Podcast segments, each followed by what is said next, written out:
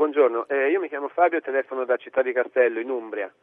Eh, vorrei sapere cortesemente da lei mm, un po' più sulla vicenda. Allora, innanzitutto esprimo le condoglianze a, alla, per la morte di Casaleggio alla famiglia.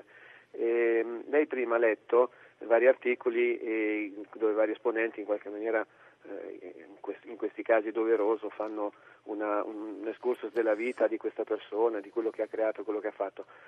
Io personalmente sono sempre rimasto piuttosto perplesso, non si è mai saputo poi tanto della vita di, di quest'uomo, anche perché forse ha costruito anche un po' nel mistero eh, una certa, dice, una certa fascinazione de, della sua...